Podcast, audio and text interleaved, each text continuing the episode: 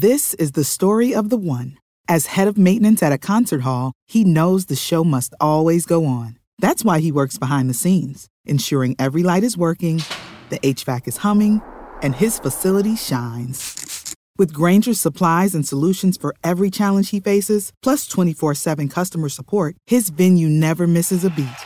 Call quickgranger.com or just stop by. Granger, for the ones who get it done. When you need mealtime inspiration, it's worth shopping Kroger, where you'll find over 30,000 mouthwatering choices that excite your inner foodie. And no matter what tasty choice you make, you'll enjoy our everyday low prices, plus extra ways to save, like digital coupons worth over $600 each week. You can also save up to $1 off per gallon at the pump with fuel points. More savings and more inspiring flavors make shopping Kroger worth it every time. Kroger, fresh for everyone. Fuel restrictions apply. 通知通知，狗熊有话说已经被 iPhone 手机应用程序微享买断并包养了大狗熊。从这期开始，狗熊有话说将更名为狗熊想想。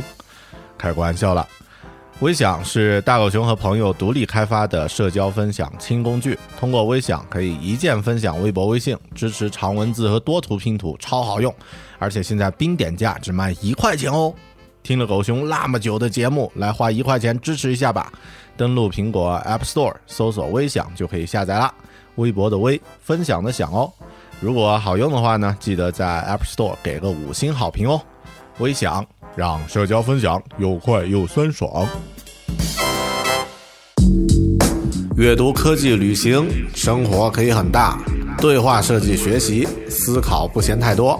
这里是 iTunes 获奖播客《狗熊有话说》，一听就停不下来的哦。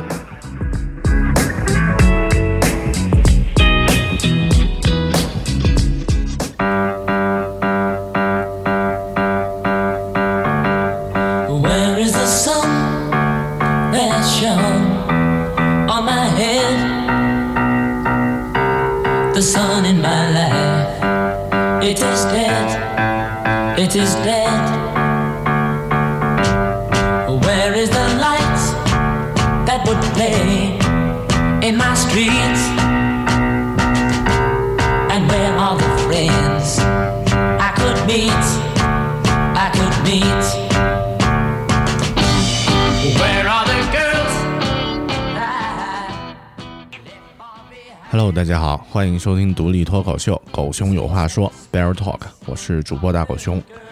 做播客一段时间呢，我发现了一件很有意思的事情。如果你是一个公众人物，哪怕是像播客主播这种已经很小众、很一般的，都不算是公众人物的打着引号的公众人物的话，那么知道你的人呢，大多会过高的估计你的能力和精力。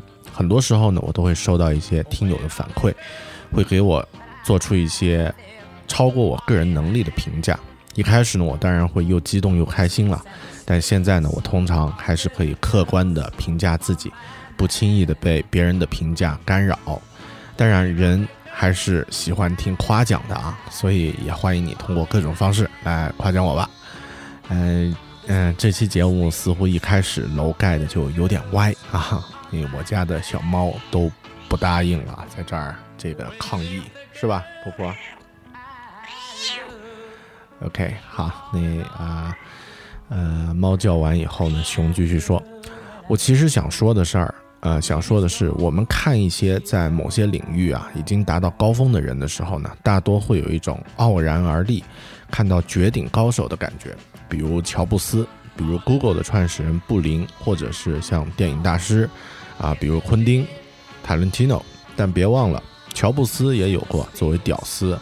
在印度旅行时，因为配饭太少和人吵架的二愣子的时候，昆汀·塔伦蒂诺呢也曾经只是一个录像带租借店的伙计而已。有一句话呢叫做 “Greatness from small things”，伟大的事情总是从小事儿开始。任何领域的大师也都是一步一步积累才成为大家知道的他的。所以今天这期节目呢，其实我是想和你分享一个大师的故事。这个大师来自于一个我完全不熟悉的领域——心理学、社会心理学。呃，他的名字叫 Elliot Aronson。啊阿伦森，是二十世纪最杰出的心理学家之一。他曾经获得过美国心理学会的全部三项大奖：杰出教学奖、杰出著作奖、杰出研究奖。他所著的《社会性动物》这本书呢，被誉为美国社会心理学界的圣经。他从一个普通家庭的穷小子开始，师从各种大师，最终成为哈佛、斯坦福的名教授。在生命的最后阶段呢，他写了一本自传，叫做《绝非偶然》（Not by Chance Alone: My Life as a Social Psychologist）。啊，那这个，呃，讲述了他这一生的故事。这期节目呢，我们来聊一聊心理学大师阿伦森和他的绝非偶然。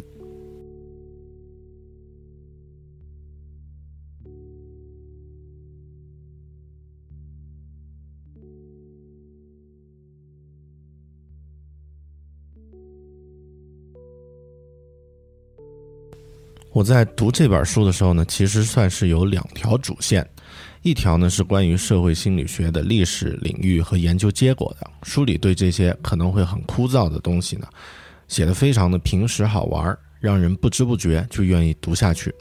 而另一条主线呢，是阿伦森本人的个人生活。作为一个心，作为一位心理学大师呀，啊，阿伦森老人呢，在这本书里用一种非常罕见的坦诚。讲述着自己真实的故事，你会发现，你有过的那些肮脏的小想法，大师也有过，但大师呢足够坦诚，于是呢，我们才能读到这么真实的个人传记。在《绝非偶然》一书里面呢，阿伦森用自己的经历阐明了社会心理学的真意，呃，也就是无论个人还是社会，都可以向好的方向发展。一个人可以不受儿时不愉快经历和个性缺陷的束缚，通过自我完善成就可能的自我。这段话，这句话呢，其实算是我阅读这本书获得的最大收收获。对我自己个人的感触呢，其实也，呃，影响呢也挺深的。但后面呢，我们具体再说。另外呀，阿伦森是一个深受学生喜爱的老师，他分享了一些教学的故事，对我来说启发非常大。比如说像。用故事作为主线来讲课，啊，啊，那这个这个启发其实特别大。我现在在上课的时候呢，也试图向阿伦森老老爷子学习，呃，那用故事来穿插起那些枯燥的知识和内容。那这个呢是呃对这本书的一个概括性的呃概括性的描述吧。接下来呢，咱们就来具体看一看这本书讲了一些什么样的内容。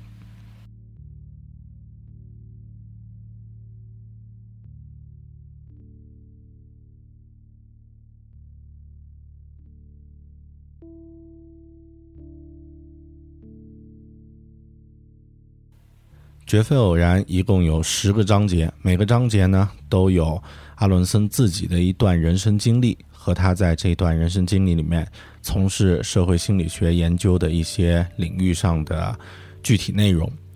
嗯，在第一章，第一章呢叫做“不配看好的笨小子”，童年时期的自我觉知。这段这段嗯这一部分呢，他讲了自己童年时候的一些故事。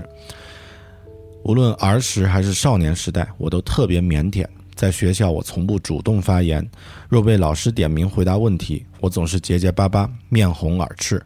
相反，哥哥 Jason 则是明星人物，总是魅力四射、光彩照人的 Jason，仿佛拢在我身头顶上的阴影。但我知道，就算移走这片阴影，露头的也不过是一个资质平平、腼腆无趣的笨小子。第二章叫做一次难得的自我肯定，我是谁？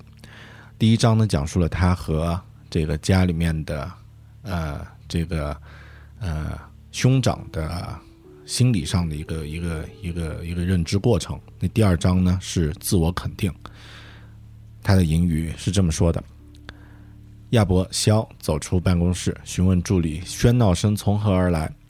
助理说，好像是阿略特把人。把客人吆喝进来了，然后艾伯就说：“让那小子当话筒男。”于是呢，我开始从事招来客人的生活，呃的工作，薪水呢提高到一小时十五美元。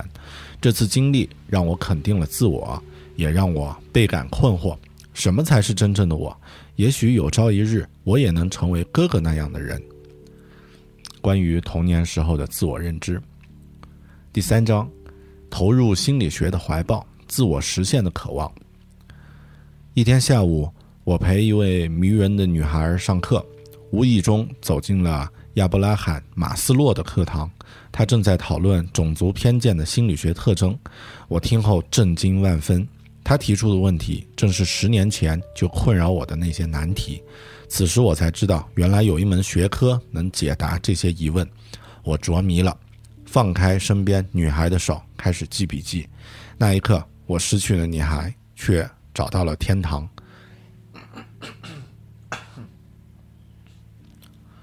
好的，这一章呢是呃关于阿伦森遇到了他的生命中第一位大师，也就是马斯洛啊，提出自我实现啊，提出这个人的需求金字塔的马斯洛，非常有名。嗯，好的，接下来第四章，毕生都想从事的事业，我想成为什么样的人？在卫斯理，我受邀为心理学导论课程做一次客座讲座。我哈，我花了整整一周时间备课，学生们听得甚是愉快。讲座结束时，教室里响起了热烈的掌声。一位善解人意的同事直奔薇拉的办公室，对她说：“你丈夫的表现太出色了。”几分钟后，我走进薇拉的办公室，拥着她说道：“这就是我毕生都想从事自从事的事业。”其实，找到自己真正想要从事的事业很难。嗯，但阿伦森很幸运，在他很年轻的时候呢，他就找到了自己的方向，就是从事教育。第五章，发现天赋的试验之旅，无处不在的认知失调。我兴奋地意识到自己有了全新的发现。如果人们历经千辛万苦才赢得某物，他们就会更加珍惜它。入门考试试验是我的第一个试验研究，也成为失调理论的一个经典试验。这一试验的完成也揭示出我可能有某种天赋，能打造研究方法的钥匙，开启人类行为的神秘大门。我想，人生中没有比这更让人激动的事情了。第六章：哈佛园中硕果累累、难以改变的自我认知。我本来只想对失调理论进行少许修正，最终却起到重要的完善作用，将失调理论从有关态度的理论转变为有关自我的理论。有关自我的信仰是人们最重要的认知。当我们的行为和态度与自我认知不一致时，就会产生最痛苦的心理失调。这种失调促使我们通过改变态度和行为来维持自我观念。第七章，永失至亲，偶得密友。为什么人们会彼此喜欢？我们的研究成果在社会心理学家中影响很大，被称为失态效应。从那以后，每当我的研究生在实验室里搞砸某事时，总会狡辩说：“我是故意这么做的，这样你就会更加喜欢我了。”我则会回答说：“那感情好。”但在放错之前，你最好确保一开始做的就是近乎完美的。嗯，继续讨论这个社会心理学的一个领域，就是认知失调、失态效应啊。那这个听起来好像很高大上，但其实这一章呢，阿伦森的这个哥哥去世了啊。那这个，所以它的标题叫做“永失至亲”。第八章，社会变革的风口浪尖，种族偏见可以消除吗？拼图教室。成果显著，不同种族学生之间表现出更多的友爱，少数族裔学生自尊心增强，考试成绩呢也有所提高。这一研究表明，偏见可以消除，不同种族的孩子可以学会相互喜欢。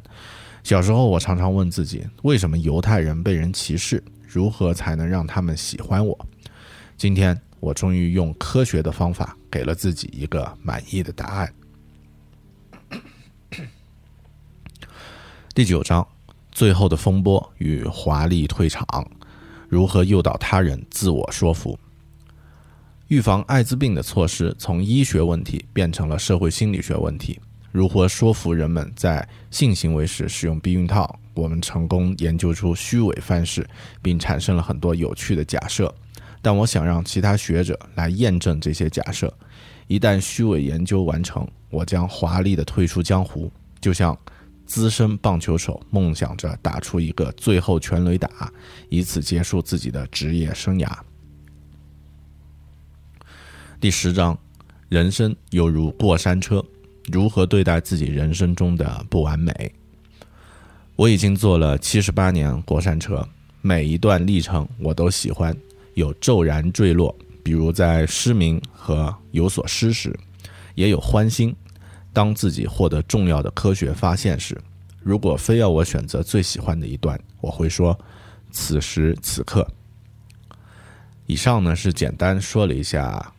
啊，绝非偶然这本书的大概的内容，包括它的目录，它的呃每一章节的这个简单的一个描述，因为我觉得这些描述写的都非常的有意思，所以呢，呃和大家分享。而且阿伦森老人是在自己双目已经失明的时候才写出了这本自传，所以他最后也提到了，他经过了七十八年，但是最喜欢的永远是现在，永远是当下。好的，那具体读完了这本书，我其实呢对其中很多内容呢都做了一些摘记。接下来呢，咱们来看一下书里讲到的一些很有，嗯，很有价值的一些内容吧。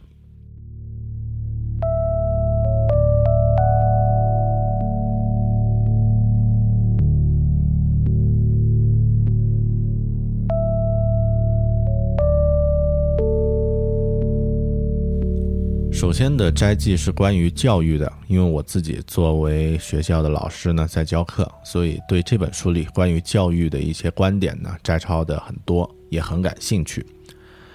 嗯，开始吧。在古尔维奇教授相当严厉的苏格拉底式激励下呢，我学会了批判性思考，认识到用逻辑和证据挑战根深蒂固观念的重要性。古尔维奇教授让我明白。虽然对作者的观点有疑义，但依然爱这本书，这是一种美好的甚至高尚的境界。左派认为，要改变大多数弱势儿童的处境呢，必须进行大规模的制度制度性变革。右派呢，则相信，如果学生成绩欠佳是因为遗传基因不好，或者是父母疏于教育，那么任何外界的干预都无济于事啊。左派和右派其实这一点呢，跟教育关系不是太大，但更多呢是让我对美国的这个政党左右的这个呃观点呢有一些呃就是概括性的了解。下一句，与传统班级的学生相比，拼图式合作学习班级里的学生呢更懂得理解别人，这是为什么？在拼图式班级里。学生必须密切关注其他小组的成员的发言，这样才能提出更有价值的问题，使自己掌握好相关知识。这样，他们学会了换位思考。这一发现令我很兴奋。学会理解别人，至少与学习历史和地理知识一样重要。嗯，啊，拼图式合作学习班级呢？这个是阿伦森好像他发明的一个一个一个学教学方法，就是把呃全班的学生呢。啊，每个人分配一个知识点，然后由他来看，看完以后呢，这个轮流来讲，每个人都必须发言。这样的话，如果你想学到新的内容，你必须听，呃，认真的去听别人的这个啊发言，而且呢，这个自己也必须认真的准备，而不像传统的教学呢，是由老师一个人来讲，啊，所以。呃，他的这个方式就像玩拼图，只有每个人都贡献自己的拼图力量，最后呢才能拼成拼成一块完整美美丽的图画。嗯，当然这个呃教育方式呢，我觉得可能在大学里面可以可以采用啊，是一个很好的一个教育方法。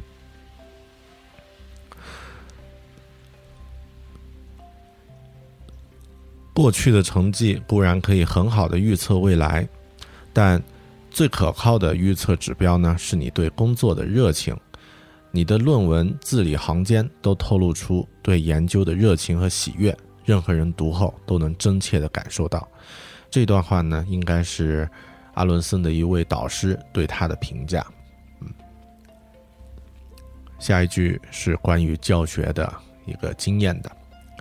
于是呢，我潜心备好每一堂课，不仅传授我所知晓并热爱的核心理论和研究，也给学生们讲故事，比如个人经历、历史典故、幽默笑话、哲理小品和悲情故事。因为经由故事强调的观点呢，不容易被忘记。实际上，我的每一堂课本身就是一个故事，有开头，有高潮，也有结尾，并且每一段课、每一堂课与下一堂课之间呢，都有有所衔接，串联起来就是一个完整的长篇故事，由许多关联的章节组成。如果有一两周的备课时间呢，任何白痴都能做好一次课座讲座，但。若想构建一系列连贯的课程来传授准确而有趣的知识，就不是随随便便能够做好的了。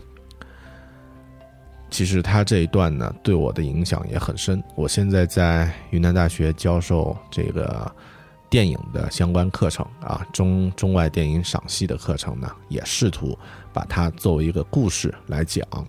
呃，比如说像呃，讲述梅里爱的。个人的这个事迹，其实，啊，也有电影人这么尝试过啊。马丁·希克塞斯拍的这个，嗯，《Hugo》雨果就是讲述梅里爱的故事的。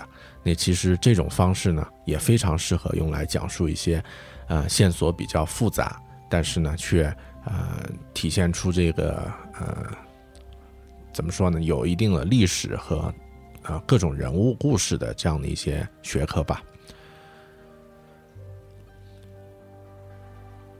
好的，继续。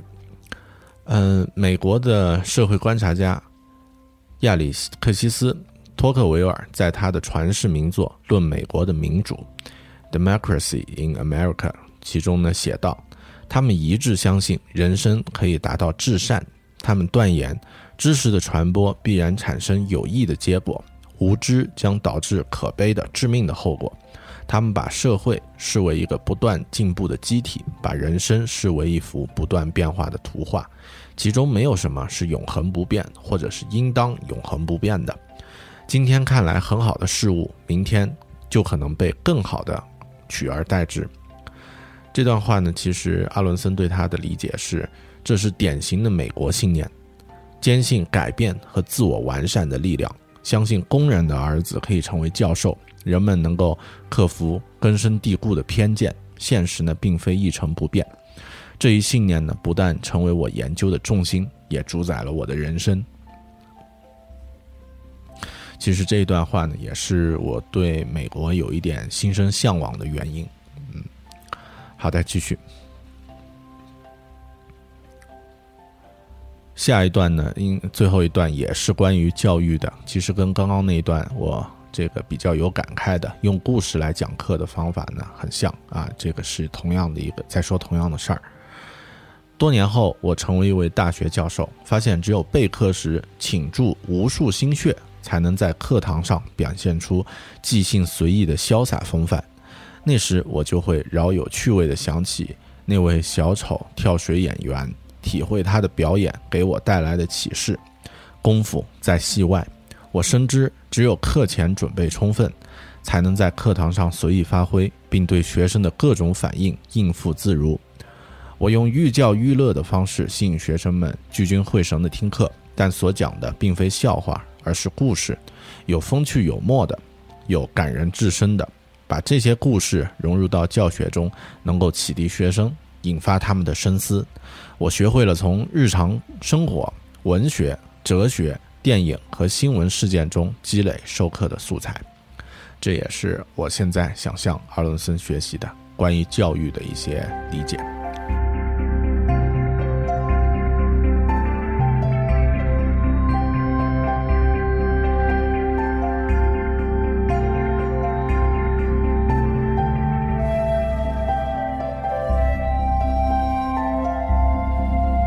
阿伦森老人活了七十八年，那啊。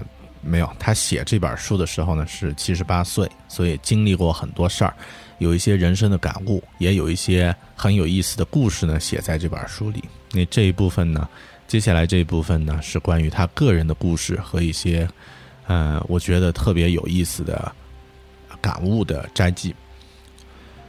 人生苦短，前途未卜，别把时间浪费在无无关紧要和乏味无趣的事情上。还有一句特别有意思啊，根据西方星象学，二十一世纪是水水瓶座时代，人类呢将从物质的追求过渡到自己内心的探索。呃，看来这个社会心理学和这个星象星座还是有点儿有点儿渊源，是吧？嗯。然后呃，有一个小故事呢，我个人感觉特别的呃有启发。呃，他的儿子把他自己把阿伦森小时候特别珍视的一枚雕像，一座小雕像呢砸碎啊，这个不小心弄碎了。然后呢，嗯，他的感受，此刻我半蹲在儿子身边，反复摩挲小雕像的碎块。慎重考虑着修复的问题。过了一会儿，我朝儿子笑笑，敲敲他的小脑袋，说：“你说的很对，他的确是自己碎掉的，不是你的错。”我站起身，叹了口气，将碎块扔进了垃圾桶。这一刻，我终于意识到自己不再需要这尊小雕像了。嗯，其实这一段话呢，我觉得。啊，有过孩子，甚至是有过宠物的人呢，可能会有一些切身的感受，或者你有过自己的这个呃爱人啊，那这个呃很多时候呢，我们都会因为呃心爱的人对自己造成了一些这个以前物品啊，或者是一些嗯一些东西的破坏呢，而这个大发大发雷霆。呃，或者你家的猫把你的东西砸坏了，是吧？你的小孩儿把你的某个物品破坏了，大发雷霆。那实际上，阿伦森碰到这样的事儿呢，我们看到了，我看到了他的一个，嗯，一个成熟男人面对这样的事情的一个处理方式。嗯，对他来说，他的儿子当下对他来说更重要，而不是那个童年的一个回忆的雕像，那个东西是没有价值。对他来说，现在的价值比起活生生的身边的儿子要更重要一呃，要要要浅呃，就儿子要更重要一些。所以呢，他选择用温柔的方式面对自己的小孩然后把过去的这个雕像砸碎的雕像呢，就当做过去做一个告别。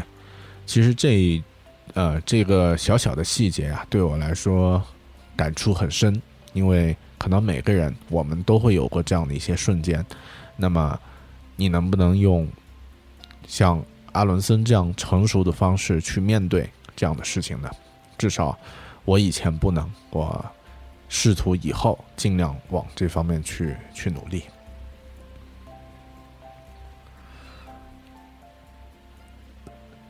自己在人类思维的研究中有了全新的发现。这段话呢，是其实也算社会心理学方面的一个研究啊。他说，人如果经历千辛万苦才赢得某物，就会更加珍视它。当然，这句话呢，我们现在理解都很深，是吧？甚至连做游戏的人都知道运用这样的一个原理。嗯，接下来这一句，回顾一生时，我才清楚的发现，家庭成员亲密无间是偶然事件和刻意安排相互交织的结果。之后呢，他其实讲了一个很长的故事，啊，或者说一段很长的对话。这段对话呢，呃，诞生在阿伦森和他的哥哥 Jason 之间。啊，Jason 和他有一段呃关于过山车的对话。这一段话我觉得特别有意思，嗯，也和你分享一下。我懂你的意思，Jason 说，那也是我之前最喜欢的一段。但你知道吗？坐过几次过山车之后呢，我突然醒悟。我之所以没法没法享受其余的路程，是因为我只等待那一时刻的到来。它指的是从过山车，呃，顶部直接往下冲的那一段最开心的时候啊，最最惊险、最刺激的时候。于是我跟自己开了个玩笑，假设自己最喜欢开始冲下陡坡的那一刹那。于是发现我总是在等待那一时刻的来临，而忽略了其他路程的美妙。我又往后退一段，假设自己最喜欢爬坡那一段，终于，我发现选择最最喜欢的一段实际上是很愚蠢的，因为每一段都是过山车行驶中不可或缺的环节，上下起伏，爬上去，落下来，缓缓的转弯，又骤然扭转，这些都是过山车行驶中的一部分。哥哥说这段话时才十四岁，现在细细体会他的话，我认为哥哥可能是在用过山车来比喻人生，虽然。当时他并未意识到这一点。我已经坐了七十八年的过山车，到底最喜欢哪一段呢？正如十四岁时的导师教导的那样，我没有最喜欢的一段。换言之，每一段我都喜欢。有时骤然坠落，比如失明和若有所失的时候；有时欢欣鼓舞，比如做了一场精彩的讲座，或者是获得了重要的科学发现时。无论是对妻儿、朋友的关爱，还是被他们所爱，都能让我感到无限的温暖。如果非要让我选择最喜欢的一段，我会说此时此刻。而而且我猜想，在人生道路的任何阶段，我都会这样去说。我不知道你听完这段这段话的感受如何。就我来说呢，同样的。呃，这是一位七十八岁老人的智慧浓缩在一段短短的这个故事里面。嗯，看听的人感触如何吧？对我来说呢，它其实影响了很多。好的，下一句话其实特别好玩啊，呃，是关于他假设自己呃理想的死亡方式的啊。呃，我甚至暗自幻想过这样的一幕：九十五岁的高龄的我，站在一个座无虚席的大礼堂里，正充满激情地讲述认知失调理论。学生们满怀敬仰之情，倾听每一个词句。突然，我心脏病发作，倒在讲台上，就此离开人世。看到这一段，我说：“老头子啊，这个这种死法完全是人生巅峰啊！啊，我也要模仿一个啊，活得又长是吧？然后又有自己成功的事业和理论研究成果啊，在自己最高峰的时候呢，灿烂谢幕啊，好吧，嗯。然后下一段话，他这么说的。”如今常常有人感叹说：“我的父亲从未拥抱过我。”一些男人呢，用这句话呢作为自己冷淡孩子的行为开脱。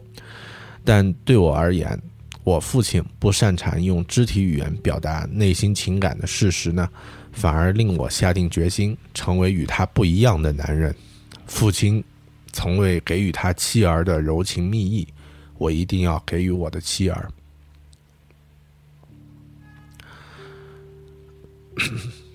哲学家萨特说过：“从我们脱离母亲子宫的那一刻开始，我们就命中注定要追求自由。要不是自由那般沉重，我们不惜为了它在苦难和失去中付出代价。他又怎么会用‘命中注定’这个词呢？恰恰是因为我们出生的那一刻并不是自由之身。”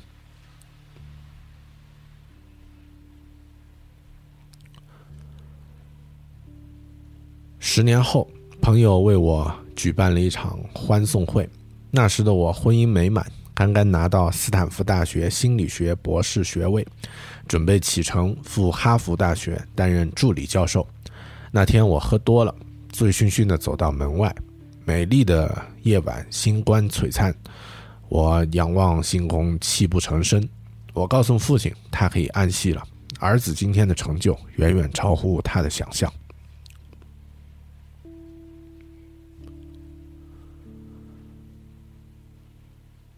我始终坚持认为，每一个人都需要依次明白两件事情：第一，我将何去何从；第二，我将与谁同行。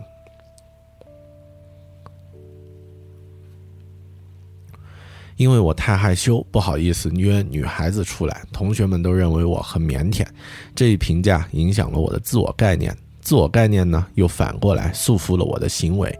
后来我才知道，这种现象叫做自我实现预预言。上大学可以将过去一笔勾销，我可以在新环境里按自己的意愿重塑自我啊。明白了新环境能够为我提供一个重塑自我的良机。嗯，好的。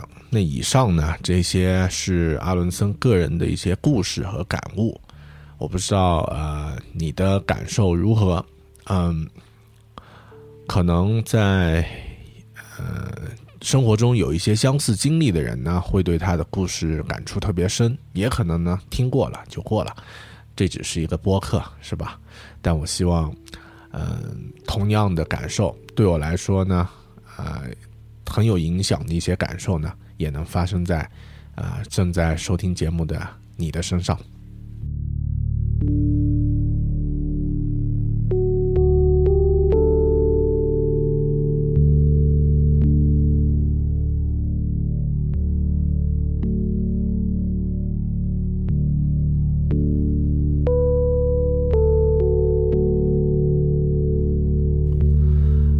嗯，一开始说过这本书呢有两条主线，一条呢是阿伦森个人的故事和生活，那另外一条呢当然就是社会心理学这个领域了。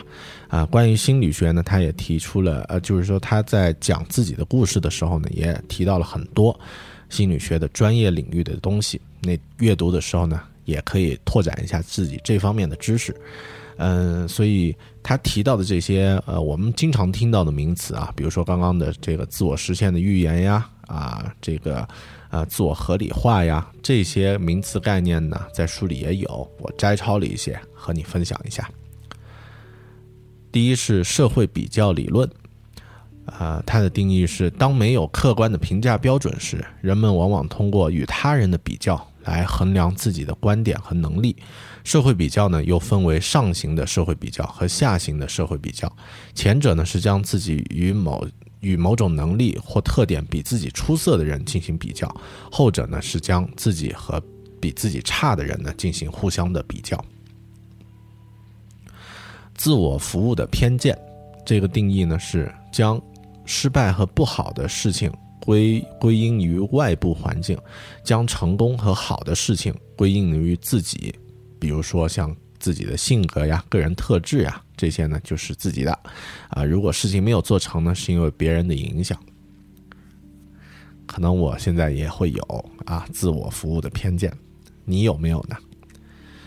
下一个是叫做自我合理化，人们为了维护自尊而对自己的行为进行合理化。每个人都有维护良好的自我感觉的心理需要。当人们做出负面行为时，往往会对其行为寻找理由，确保能够从正面来看待自己。好像我也有啊。下一条叫做成就动机，这是一种对获得显著成就、掌握技能或迅速达到高标准的欲望。成就动机高的人呢，往往刻意。或者说，往往愿意追求高难度的目标，并且呢，愿意把大量时间花在他们追求的目标上。嗯，好吧，我们应该努力将成就动机弄得高一点吧。照这样的说法的话，嗯，好的，下一句，角色理论，角色处于特定社会位置的人呢，被期望表现出的行为，这就是角色理论。例如，作为一位教师或是父亲，应该达到的一系列要求，这都是属于他的角色。角色理论认为呢，社会生活就像一部舞台剧，每个人都在扮演不同的社会角色。下一个叫做认知失调理论，这个呢，其实也是啊阿伦森的一个研究的重要领域。认知失调理论呢，本质上是一种合理化解释。很多事情的理论，人们如何呃对所处环境和自我的行为进行合理化解释，并且消除认知上的差异，从而过上至少是他们心理上心目中认为的理性和有意义的生活。嗯，好的。那其他当然还有，比如说像他的老师马斯洛提出来的这个自我实现中的一些主要特征呀。比如说，像自然的表露自己的情绪和思想，笑看人生的困境和烦恼，乐于解决问题，有开放的心态和无私的爱心，不设偏见，敢于自嘲，有坚定的主见，能无视反对意见，坚持走自我的路。那这样的状态呢，其实已经是属于一个自我实现的状态了。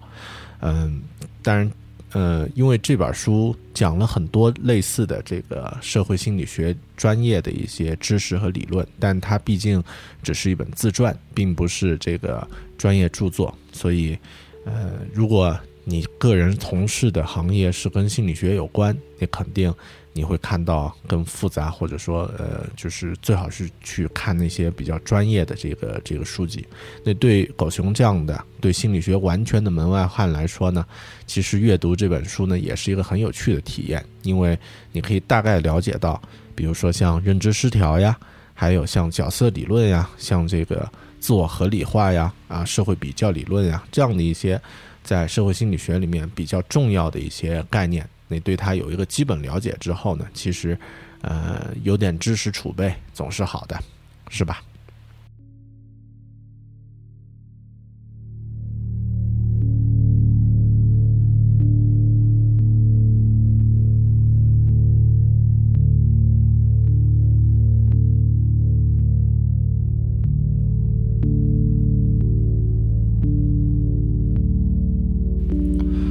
有网友曾经说过，呃，那些带给他良好阅读体验的书呢，大多可以分为两类。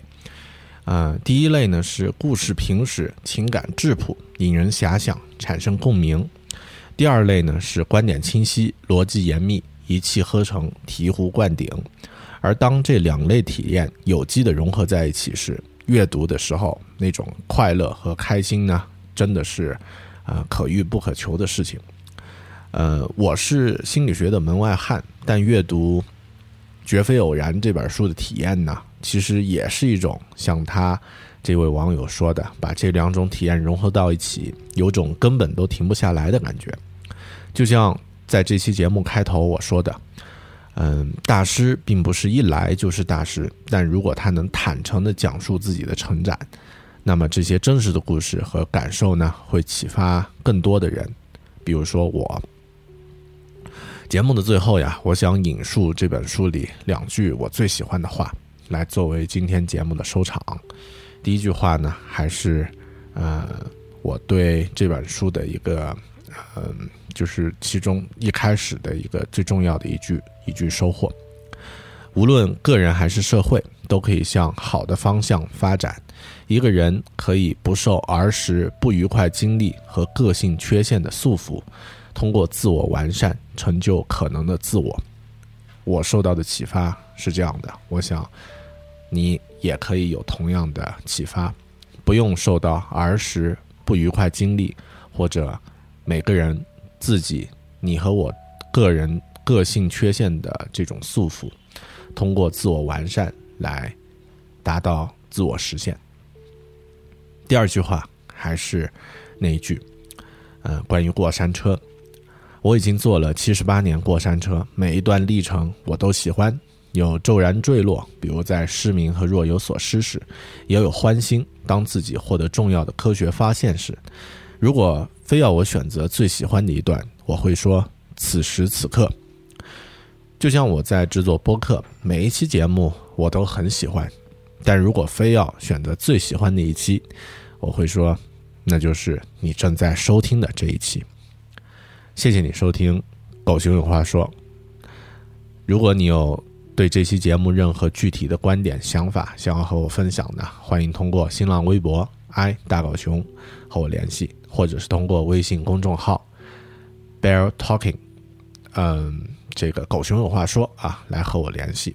那也可以通过啊邮箱啊 bear at bear talking 点 com 来和我互动。谢谢你的收听，咱们。下期再见，拜拜。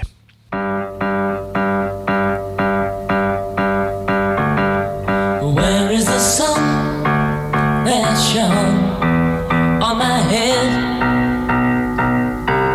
The sun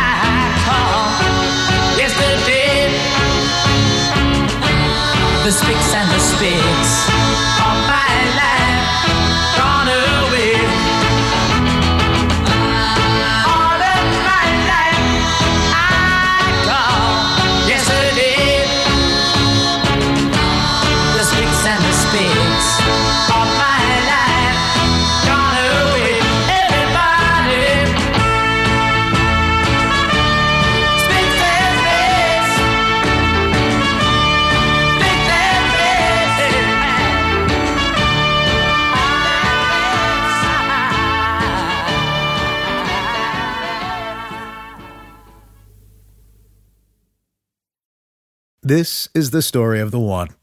As a maintenance engineer, he hears things differently. To the untrained ear, everything on his shop floor might sound fine, but he can hear gears grinding or a belt slipping. So he steps in to fix the problem at hand before it gets out of hand. And he knows Granger's got the right product he needs to get the job done, which is music to his ears. Call, click Granger.com, or just stop by. Granger, for the ones who get it done.